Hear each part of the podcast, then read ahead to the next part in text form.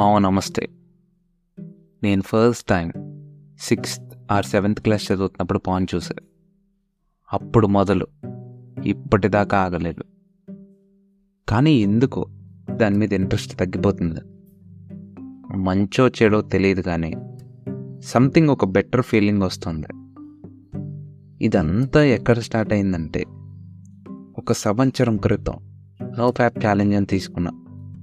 పెద్దగా వర్కౌట్ కాలేదు. Within a week అది రిలాక్స్ చేయాల్సి వచ్చింది.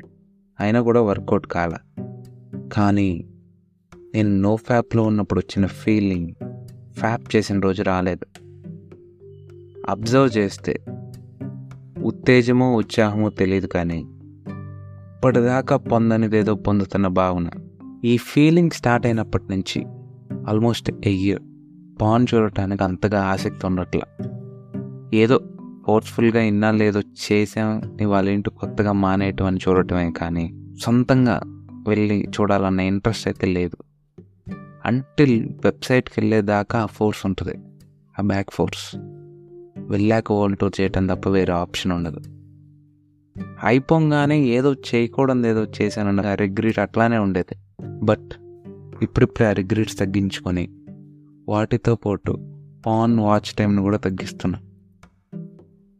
ఈ మధ్యకాలంలో ఇంకో డౌట్ స్టార్ట్ అయ్యింది.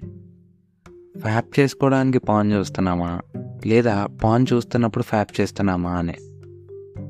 ఈ రెండిట్లో ఏదేమైనా రెండు జరుగుతున్నాయి.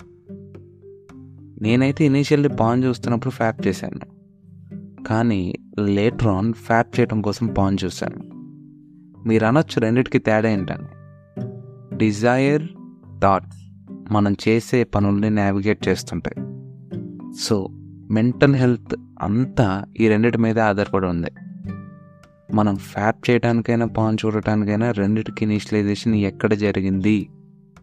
అది మన ఆలోచనలోనా, లేదా మన కోరికల్లోనా? మన కోరిక అయితే పర్వాలేదు, ఏదో వయసులో ఉన్నాం కాబట్టి. మన ఆలోచనలో ఉన్నా కొంతవరకు పర్వాలేదు, కానీ చేసే ప్రతి పనిలో అదే రిఫ్లెక్ట్ అవుతే మాత్రం అది డేంజర్ కాకుండా ఎలా ఉంటుంది? ఒకవేళ కాదని నిన్ను ఒప్పించుకోవటానికి నువ్వు ప్రయత్నించినా నీ లోపల ఉన్నవాడు చెప్తాడు నిన్ను నువ్వు నమ్ముకోవడానికి చేస్తున్న ప్రయత్నం నిజం కాదని. దాన్ని మించిన అల్టిమేట్ జడ్జిమెంట్ ఏదీ లేదు. So watch your thoughts, 'cause they became your actions.